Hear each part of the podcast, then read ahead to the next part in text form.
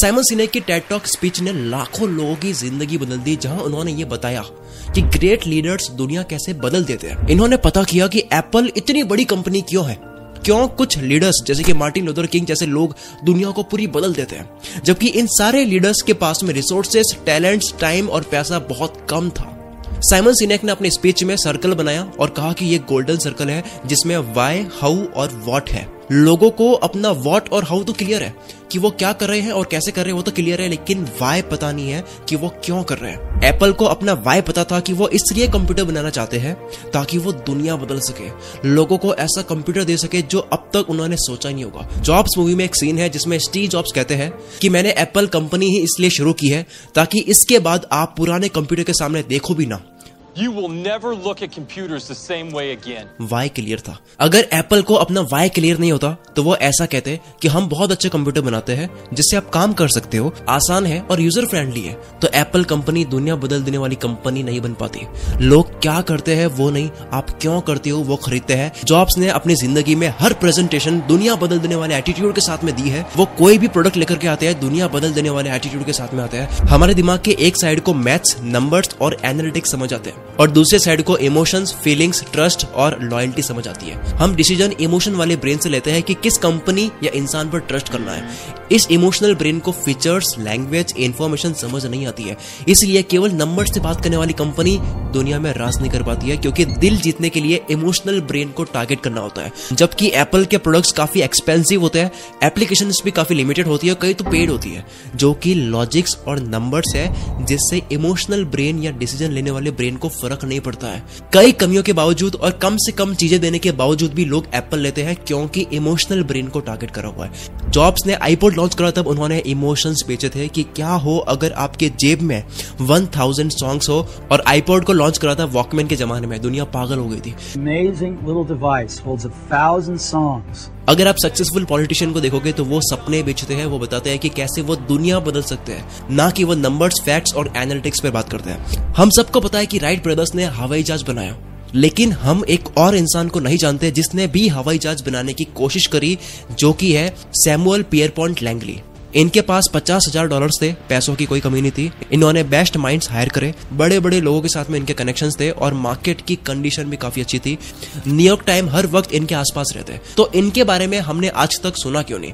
हमने सुना Wright brothers के बारे में, जिनके पास में कुछ नहीं था, कोई पैसा नहीं था। साइकिल की दुकान से इन्होंने पैसे जुगाड़े। राइट ब्रदर्स की टीम में से एक मेंबर भी पढ़ा लिखा नहीं था। ना ये दोनों पढ़े लिखे थे और ना ही न्यूयॉर्क टाइम्स इनके पास भी कभी आए। फ़र्क सिर्फ़ यह था कि राइट ब्रदर्स का जो पर्पज था, जो बिलीव था, जो विश्वास था कि अगर इन्होंने ये ओढ़ने वाली मशीन बना दी तो ये दुनिया बदल देगी। हम दुनिया बदल रहे हैं। और यही दुनिया बदल देने वाला विश्वास उनके साथ काम करने वाले मेंबर्स का भी बना। इसलिए वो खून पसीने की मेहनत करने लग गए, केवल पैसों के लिए काम नहीं कर रहे थे। वाई पता था कि वो क्यों काम कर रहे हैं। और 1903 में राइट ब्रदर्स ने जब पहला हवीजा उड़ाया तब सैमुअल पियरपॉन्ट लैंगली ने हार मान ली, क्योंकि उनको दुनिया नहीं बदलनी थी। उनको सिर्फ़ पैसा कमाना था और फ़ेमस होना था, जो कि अब पॉसिबल नहीं है, क्योंकि वो काम राइट ब्रदर्स ने कर लिया। आप क्या करते हो, उससे नहीं। आप क्यों करती हो, उससे बदलाव आता है। 1963 में ढाई लाख लोग वॉशिंगटन मॉल आए थे मार्टिन लूथर किंग की स्पीच को सुनने के लिए। इन्होंने कोई इन्विटेशन सेंड नहीं करा, कोई वेबसाइट नहीं जहाँ पर तारीख लिखी हो, जबकि उनके कुछ आइडियाज़ तो काफ़ी कमज़ोर थे तो उनके पास में क्या था? इन्होंने अमेरिका को कैसे बदल सकते हैं, ऐसा कुछ नहीं कहा।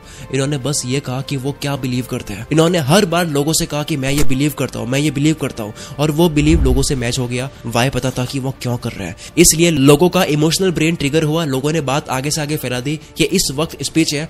ढाई लाख लोग डॉक्टर किंग को सुनने के लिए आए थे। उसमें से कितने लोग स्पीच को सुनने के लिए आए थे? ज़ीरो सब आए थे उनके खुद के लिए। क्योंकि वो जो बिलीव रखते हैं सेम स्पीच देने वाला बिलीव रखता है। स्पीच में इन्होंने कहा आई हैव अ ड्रीम जो कि इमोशनल है, ना कि आई हैव अ प्लान जो कि लॉजिकल है।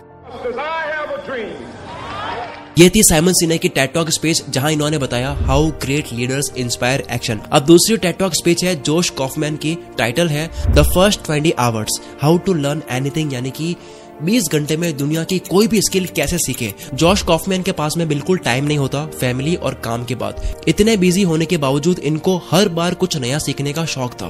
तो इन्होंने पता करने की कोशिश करी कि कोई भी नई स्किल को सीखने में कितना वक्त लगता है। तो मिला कि किसी भी स्किल को सीखने में आपको दस हज़ार घंटे लगते हैं। कॉफमैन ने ऑलमोस्ट हार मान ली कि वो किसी भी चीज़ को सीख ही नहीं पाएँगे, क्योंकि दस हज़ार घंटे का मतलब होता है पाँच साल के लिए बिना एक भी दिन मिस करे रोज साढ़े घंटे देने। कॉफमैन ने दस हज़ार घंटे की वजह को पता की और पाया कि के एंड्रेस एरिक्सन इस रूल के ओरिजिनेटर है, पर इन्होंने दस हज़ार घंटे बोले हैं किसी बहुत एक्सपर्ट लेवल परफॉर्मेंस को पाने के लिए, जैसे कि वर्ल्ड के professional athletes world class musician chess grand master जहाँ पर अल्ट्रा लेवल का कंपटीशन होता है, जिसमें वर्ल्ड के टॉप प्लेयर्स के साथ में खेलने लायक बनना होता है, तब आपको दस हज़ार घंटे की प्रैक्टिस करने की ज़रूरत होती है। अब हुआ यह कि 2007 में एक book I Outliers the story of success जिसमें मेलकम ग्लैडवेल ने इसी दस हज़ार घंटे की रूल की बात करी जिसके बाद में दुनिया भर में बस यही बात होने लग गई। और सबको ये लगने लग गया कि अगर आपको कुछ भी सीखना है तो आपको दस हज़ार घंटे देने होंगे जो कि बकवास है। इसलिए जोश कॉफमैन ने फिर साबित किया कि आप ये फोर स्टेप्स को फॉलो करके दुनिया की कोई भी स्किल सिर्फ़ 20 घंटे में सीख सकते हो। और वो फोर स्टेप्स है।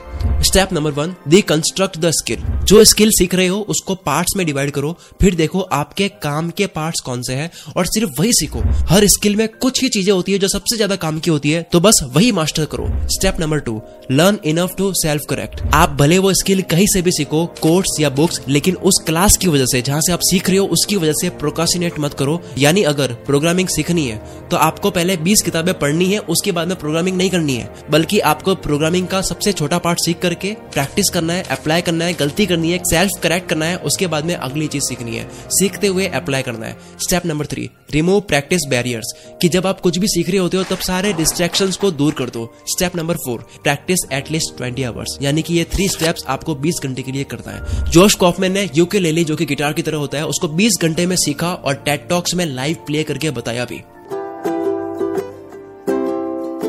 अब बात करते हैं अगली ज़िंदगी बदल देने वाले टेटॉक स्पीच की, जो कि है एडम ग्रैंड की, जिसमें इन्होंने पाँच ओरिजिनल थिंकर्स की हैबिट्स बताई है, जिसे हम नेगेटिव हैबिट्स मानते हैं, पर असल में उनके फ़ायदे होते हैं, जैसे कि टालने की आदत डाउट करने की आदत फेल होने की आदत, ये आदतें इन्होंने सही बताई है। तो नंबर वन है प्रोकास्टिनेशन यानी कि टालने की आदत। प्रोडक्टिविटी या मेहनत में टालने की आदत गलत है, पर जब बात आती है क्रिएटिविटी की तब टालने की आदत सही है। लियोनार्डो विंसी इतना टालते थे कि इन्होंने मोनालिसा की पेंटिंग में 16 साल लगा दिए थे। The Adoration of the Magi और जिरोम इन द विल्डरनेस की पेंटिंग को इतना टाला इतना टाला कि इन्होंने कभी फिनिश ही नहीं करा। लंदन नेशनल गैलरी में the Virgin of the Rocks painting को बनाने में तेरह साल लगा दिए। और उनका गुड़ सवार का यह प्रोजेक्ट था, जो इतना टाला कि बन ही नहीं पाया। मार्टिन लूथर किंग जूनियर ने अपनी स्पीच को लिखने में इतना टाला कि इनको जब स्पीच देनी थी, उसके अगली रात तीन बजे ये स्पीच की तैयारी कर रहे थे। यहाँ तक कि स्टेज पर आने की बारी का इंतज़ार करते वक्त भी ऑडियंस के बीच बैठकर स्क्रिप्ट को एडिट करते रहे। वो स्टेज पर आए 11 मिनट की स्पीच थी, जिसमें चार वर्ड्स बहुत ही पावरफुल वर्ड्स थे आई हैव अ ड्रीम जो कि स्क्रिप्ट में था ही नहीं। एंड मोमेंट पर हमेशा बेस्ट आइडियाज़ आते हैं। डिले करके आप एक्चुअली एक बेस्ट पॉसिबल आइडिया का आने का इंतज़ार करते हो। दूसरी हैबिट ओरिजिनल थिंकर्स की है दे डाउट देयर आइडियाज़ खुद पर डाउट वैसे नहीं करना चाहिए, लेकिन आइडिया पर डाउट करने से आप उस आइडिया को और मैच्योर करते हो, उस आइडिया को बार बार टेस्ट करते हो और बेटर बनाते हो। जैसे मैंने इस वीडियो के स्क्रिप्ट पर डाउट करा और बार बार मैंने इसको बेटर बनाया। नंबर थ्री हैबिट जो ओरिजिनल थिंकर्स की होती है कि वो कौन सा ब्राउज़र यूज़ करते हैं? आप कौन सा ब्राउज़र यूज़ करते हो, उससे आपकी पर्सनैलिटी पता लगती है, ऐसा रिसर्च कहती है। कोई पहले से मिले डिफ़ॉल्ट ब्राउज़र से खुश है तो ये बताता है कि वो डिफ़ॉल्ट सिस्टम को एक्सेप्ट कर लेता है। जो क्रोम या फायरफॉक्स जैसे ब्राउज़र को अलग से डाउनलोड करके इंस्टॉल करता है, वो ये बताता है कि वो डिफ़ॉल्ट सिस्टम को एक्सेप्ट नहीं करते हैं। वो ओल्ड ऑप्शन पर डाउट करके नए ऑप्शन की तरफ़ बढ़ते हैं। फोर्थ हैबिट है ओरिजिनल थिंकर्स की वजह दे। अब इसका मतलब है कि किसी चीज़ में ऐसा देखना, जो आज तक पहले किसी ने उस तरह से ना देखा हो। अब सबसे लास्ट हैबिट हैबिट है ओरिजिनल थिंकर्स की कि ये लोग बार बार फेल होते हैं। तो ये थी दुनिया की सबसे पावरफुल टेटॉक स्पीचेस दोस्तों, इस वीडियो के स्क्रिप्ट में रिकॉर्डिंग में एडिटिंग में बहुत मेहनत लगी है। तो प्लीज़ अगर आपको ये वीडियो पसंद आई है तो कमेंट ज़रूर करें। और अगर आपको लगता है कि एक परसेंट भी बदलाव इस वीडियो की वजह से आपके विचारों में आया है तो कमेंट में केवल यस लिख दो। आपका कमेंट में यस काफ़ी है मेरे हौसले को बढ़ाने के लिए। मैं शकील कुल मित्र से आपके सपनों को सपोर्ट करता हूँ।